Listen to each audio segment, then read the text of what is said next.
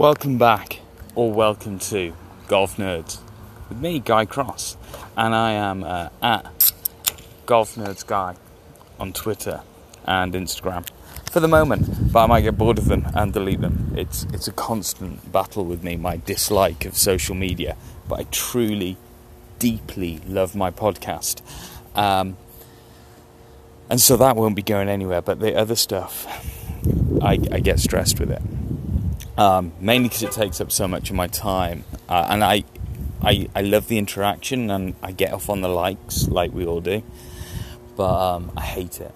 So, um, after that little bit of personal counselling confession, um, this this week, um, I've um, got a really interesting couple of ideas to talk to you about on the podcast.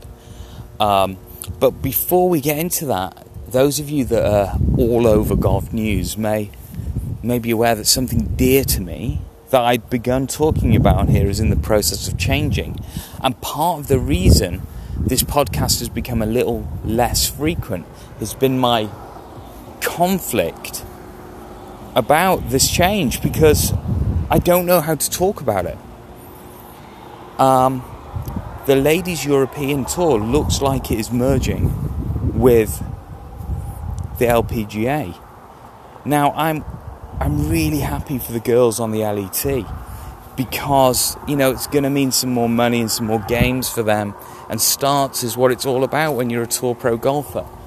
Um, you know, unless you're top 50 in the world, you're kind of chasing starts even in the men's game. And then you know, make that top 20 in the LPGA, make that top 10 in the LET. Um, you know, these girls are not on the Ladies European Tour, are not flying private anywhere, let alone to tournaments. They're generally scraping by for money.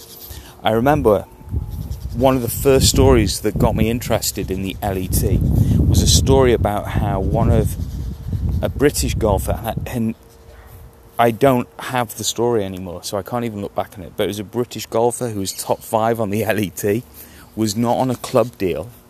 No, she was on a club and golf ball deal, but she wasn't on a clothing deal. So she was getting her golf clothes using a, a discount code off the Adidas website.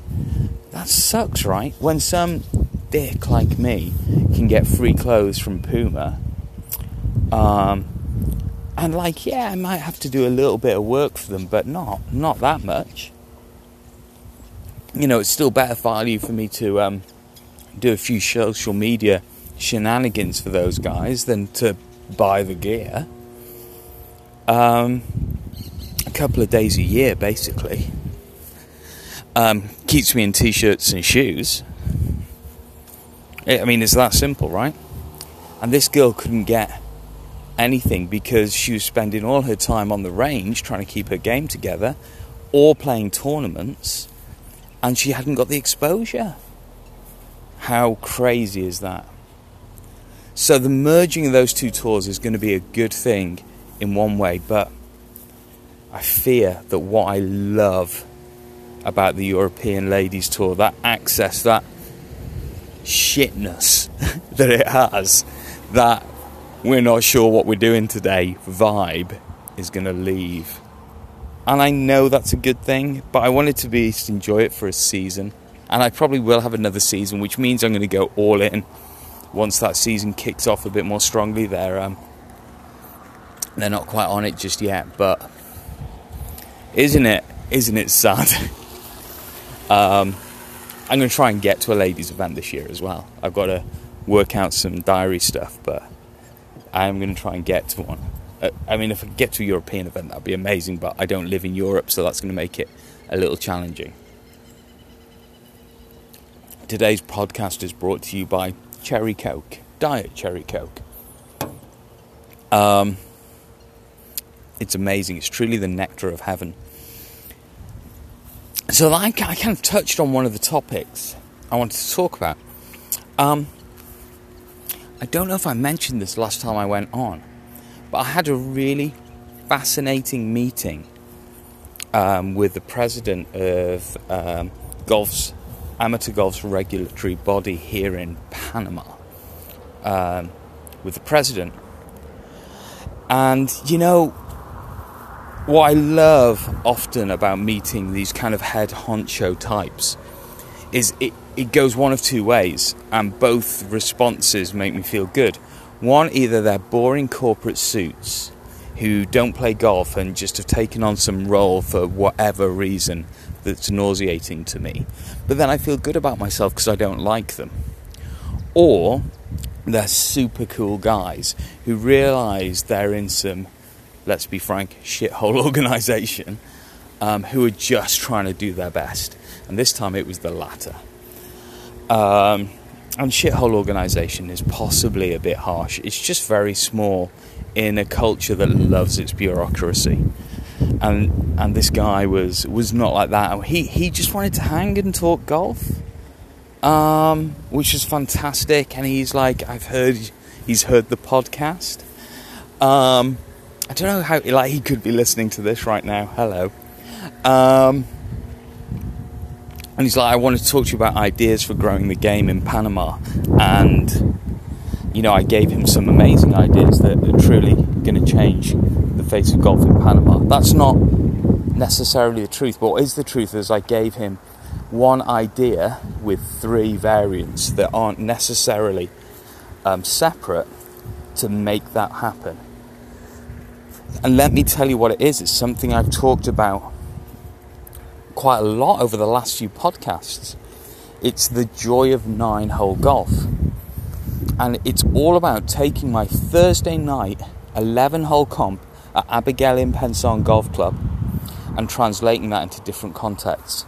How do you take a two quid a game, two pounds for those of you that don't speak English, two pounds a game Thursday night golf game from the 90s and put that into a context where golf is elite sport, almost by design slightly inaccessible.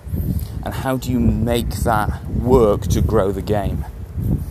And here were my suggestions. Number one, it's got to be affordable.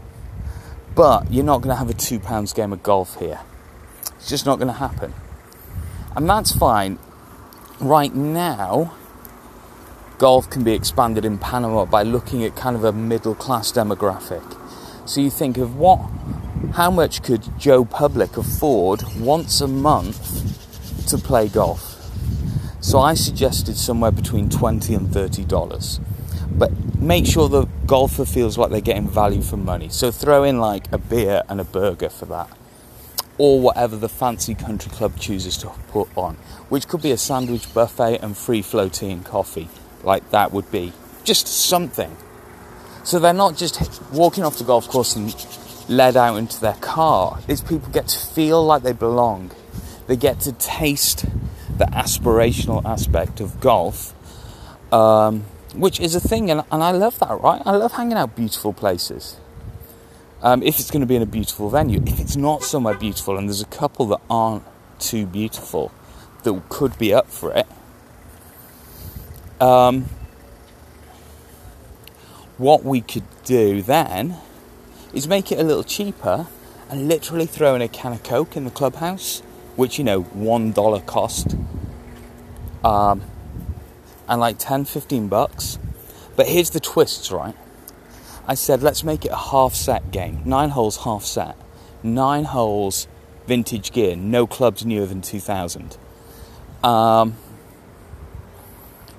and the reasons for this here are people can invite their friends. Okay?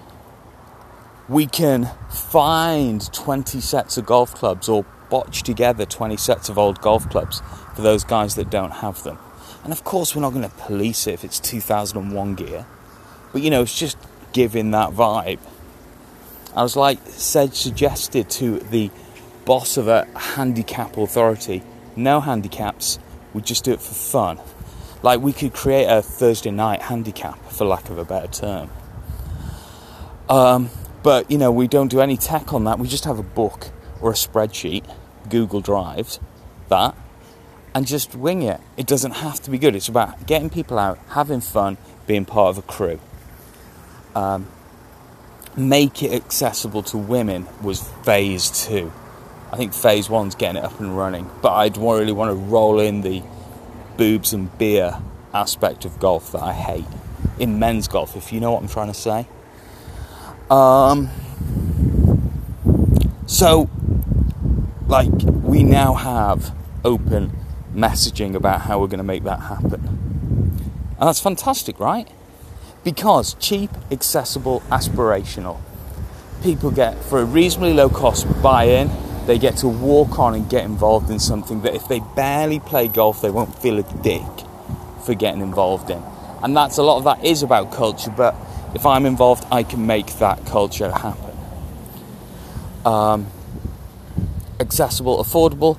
I think, you know, it, if you played every week 20, 30 bucks, sure, that adds up. You can get a membership to a golf club for that sort of money. But who says you have to play every week? Once a month, 20, 30 bucks, and you're in the club. The club, in inverted commas, being you're a golfer now. You don't have to practice, you don't have to buy any gear, you're just one of us. And then that leads nicely, that phrase, one of us, to aspirational. You're one of us now. You come to the country club and you play golf. No, you've got no rights in the country club. You can't set foot on property any other time. But you can for half a day for 20 bucks. And I think that's awesome. If we pull it off, I'm very excited. Um, if you want me to put a rocket up the arse of your local golf community, please give me a call. And you know what? My fee for doing that would be I might get you on the podcast to talk about it because this shit is not difficult.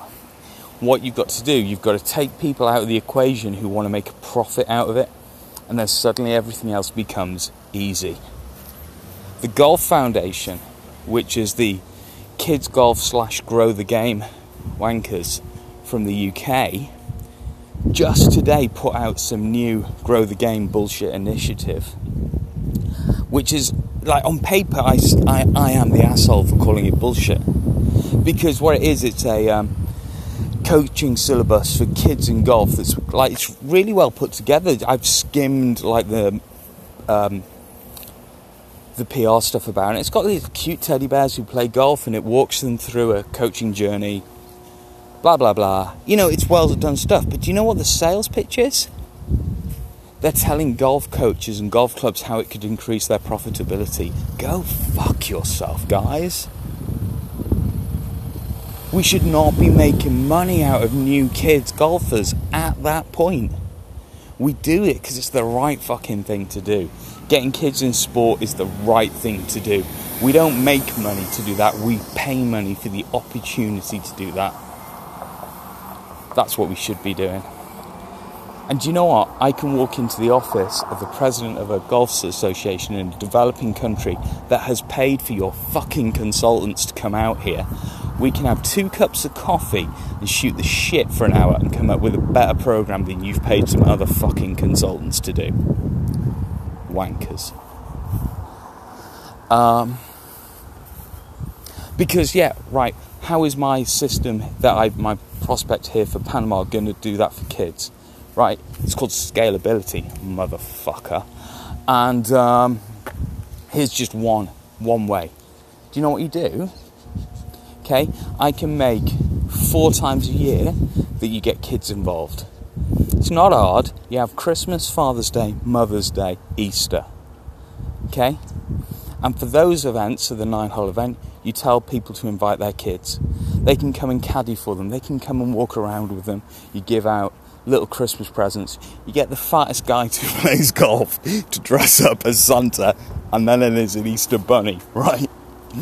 Um, and they give out chocolate. And you've got kids on the golf course having fun on the golf course, and they're not paying money to be there. In fact, we are subsidizing it because it's the right thing to do. And they might walk around with their dads or mums and play golf, or just watch the golf and get the bug and want to go themselves. And you follow that up with like four cheap as golf clinics for kids. It's not hard, is it? It's really not hard, except we, as an industry, fuck this shit up when we try and bleed money out of people.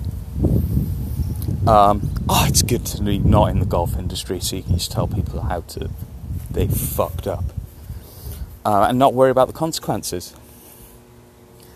Um, I had another good moment in this meeting where he's like, you know, guy, I put on so many events and um, be good exposure, and you like to come and help and get involved? And I was just like, with greatest respect, no, I wouldn't. And he just looked at me and laughed, and he was like, no one ever says no to me. And I was like, well, no, I wouldn't. I'm sorry to disappoint you. And he goes, no, it's fantastic. Why don't you want to? I'm like, I just don't see what's in it for me or for golf in Panama.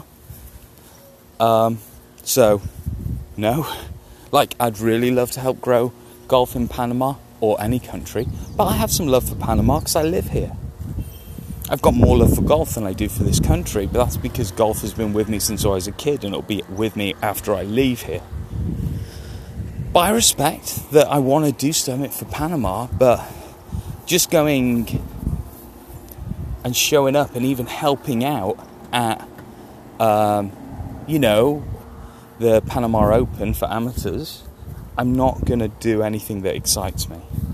And I've, I've no need to be part of a big event. Uh, I've done pretty much everything I want to do in golf. I'm not a member of a PGA tour, but I am letting that one go.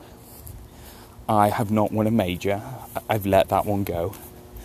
Um, I've not been a part of a, an Olympic or that type of team. Doesn't have to be an Olympic team, but that's set up.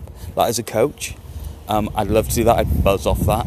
Um, yeah, I asked him. He said it's not him. I was I was halfway like, all right, thanks for your time, goodbye. But we, had a good chat. Um, but yeah, that's why I went to the meeting. Um,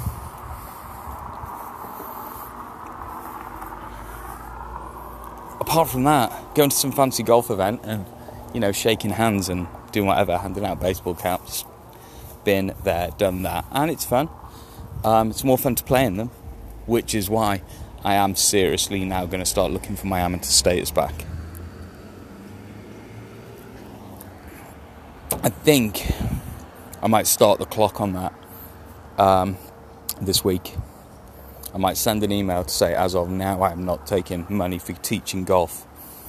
Um, I might take money for other services to the golf industry, but those that do not breach my amateur status. Then I might get a handicap. Um, how exciting, right? Um, I, I like genuinely excited about the idea of getting a handicap. Um, yeah, I'm really excited the more I think about it, it'd be fun. I'd love to. I wonder if I could get 10. That might be a bit of a bandit off 10. Um, but you play off members' tees, right? That's the whole point of it. Which is what 82. Like you can shoot 82 once, like without cheating, in a the opposite way of cheating. But I think it'd be unfair of me to do it like three times. Um, like I could go out and shoot 82 tomorrow. I'm not. I'm not that good. unlikely to shoot 72 or 92 at the moment, it feels like. Um, anyway,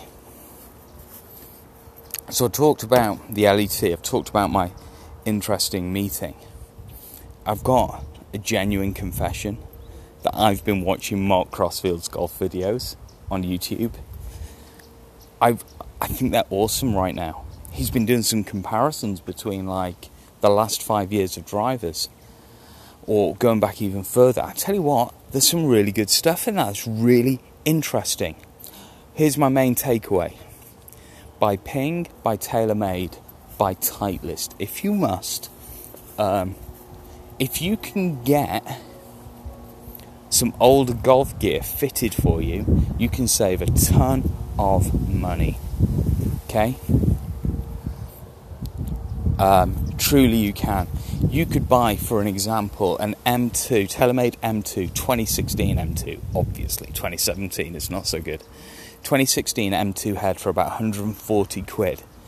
Now, if I was you, um, what I would then do is go to your local American Golf or PGA Superstore, try and hit the even number drop TaylorMade driver that they have M4, M6, M8, whatever the next lot comes out with, okay? um, the, the TaylorMade driver without the adjustable weights, unless they change their range, which I don't think they're likely to, although Rick Shields disagrees with that. Um, find out what shaft they put you in. Okay? Then go online. Or, or if you've got no online community of golf nerds, welcome to my online community of golf nerds. Find me a tweet or an email you can email gc at impactgolf.net and I will get back to you. Tell me what shaft they fit you in, and I'll make you a cheaper recommendation based on what they put you in. Now, am I telling you you'll come away with a tour spec fitting? No.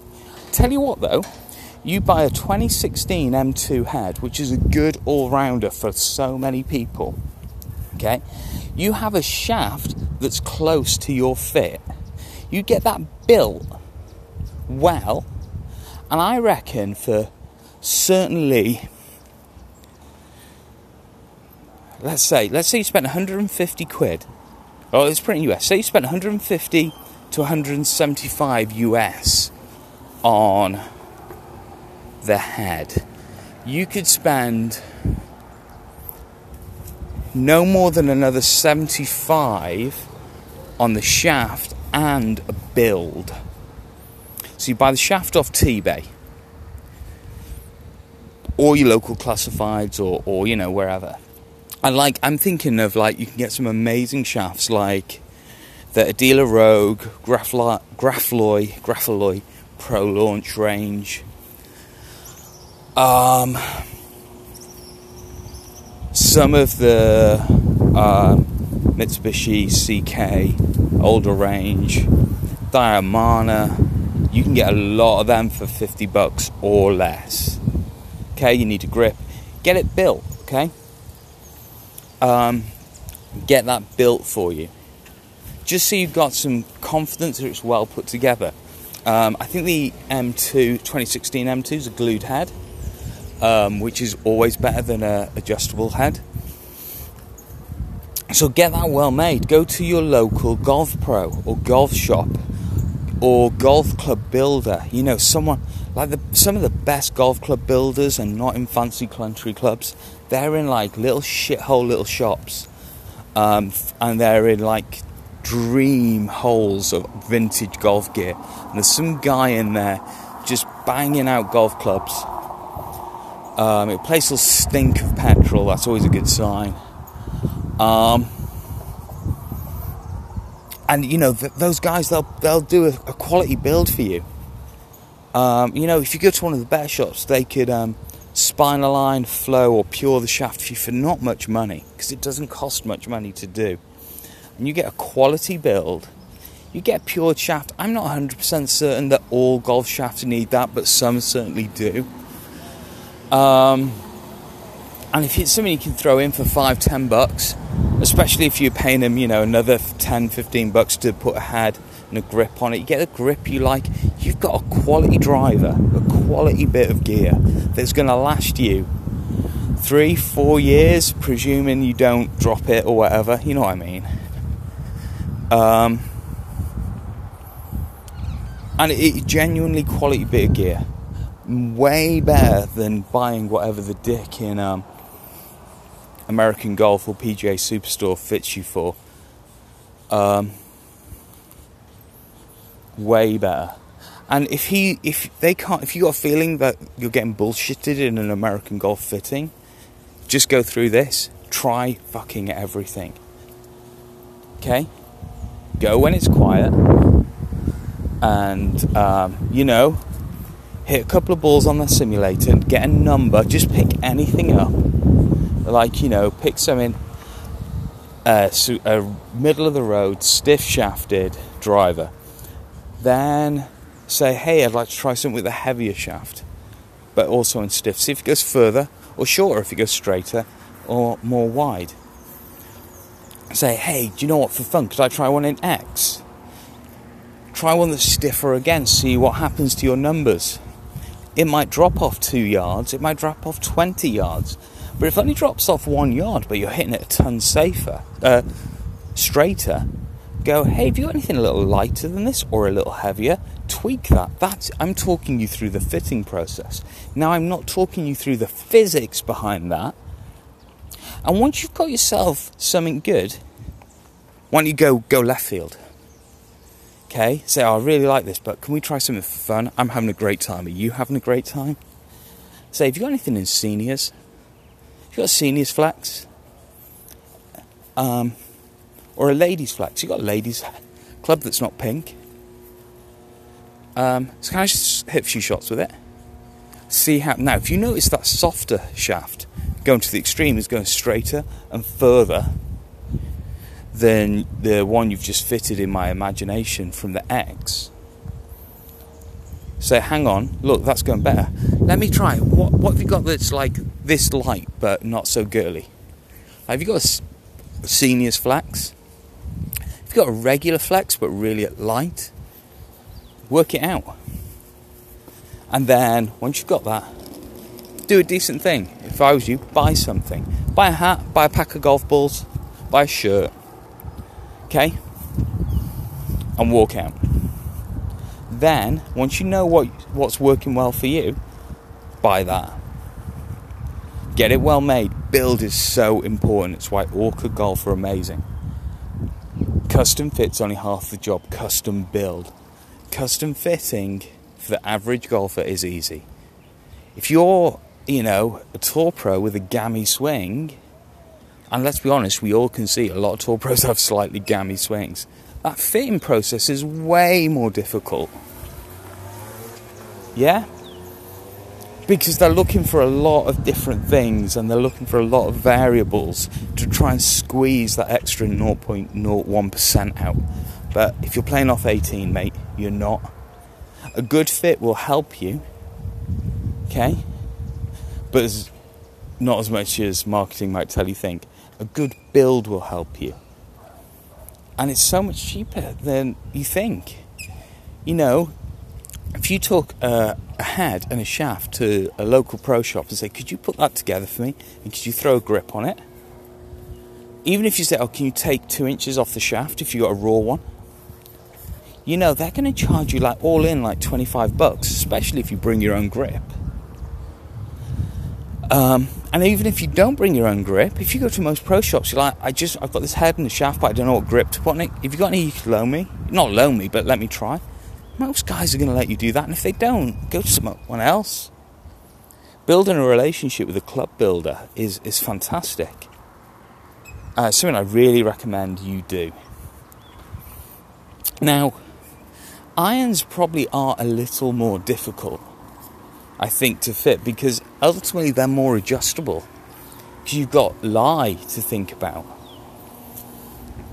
But you can do some stuff, and I, I think I'll cover that in my next podcast of how to fit yourself for lie and how to fit yourself into irons. Because, um, again, if you can do the fit yourself and you can get someone good to do the build, you're going to be way better than buying off a website. Really, you are. Like going to Srixon.com and using their stuff. Um, one day I'll get together with Alex Orca. We're going to do old school golf fitting. Um, and like we're going to do driving range with a bag of golf balls and show you how golf clubs were fit before launch monitors and how you that means you can do it for yourself. Because here's the thing, right? If you buy the right gear, and by that I simply mean forged irons, okay? If your fit changes, there's a lot you can do for very little money. You can have them cut like my guy charges I mean he charges me less but he charges anyone um, yeah he charges anyone um, five dollars a head like his general fee for doing something is five dollars a club like he'll put if you take him a grip he'll put it on for five bucks Now, I don't like putting putter grips on my putter because I always second guess that they're not straight. I know how to do it, but I just like someone else to do it. I happily sling Ricardo five bucks to do it. Um, I've got another guy who does it who generally wants me to turn up at his um, golf shop with Starbucks. Um, because we're friends, right? And it takes him a minute and a half to put a grip on a club. Um, he does ask me to do all the legwork. Well, he doesn't ask me to, but he's going to rip the shit out of me if I don't turn up with a club that's ready to be gripped. And all he means by that is take the old grip off, if you can get it off without a workshop, and um, clean the crap off the shaft. Um, but if I turn up with a clean golf club, Starbucks, and a new grip, he's very happy to put the grip on for me and make sure it's straight. And um, there's a couple of guys in my past I put grips on their clubs for them. They're fully capable of doing it. It's like I hate doing it myself. Other people, and the guy who does my putters is one of them. Um, Mike, he only wants to do his own. He's like, you don't touch that because you might not put it on straight. Because guy, you don't trust. You know what I mean? Anyway, what I'm saying is people are different. And that was golf. No, wait, almost. I'm pretty much done do love these random golf rambles. I hope you put up with them. Uh, 600 people listened to the last one, so that's doing all right, isn't it? Um, yeah, I am off to the range tomorrow. Um, and I'm off to see my friends at Puma this week because um, we want to talk about Land Rovers. it's absolutely the truth, but I'm going to meet in the Puma headquarters. And um, what else am I doing golf wise this week? I was a little under the weather today, so I didn't quite nail some other stuff I had to do. So that means I might not get out on the course, but um, if I'm on top of stuff, I should definitely get and two trips to the range. Then, if I don't get to the course, um, and then the week after, um, I should have more um, golf time. which is fantastic. I'm definitely going to get and spend at least one day at the golf course next week. So, on that bombshell, I'm um, going to call it a day. Just over half an hour. Thank you very much for listening. Remember to follow me on Insta or Twitter at Golf Nerds Guy. Um, I'll see you next time. Ciao.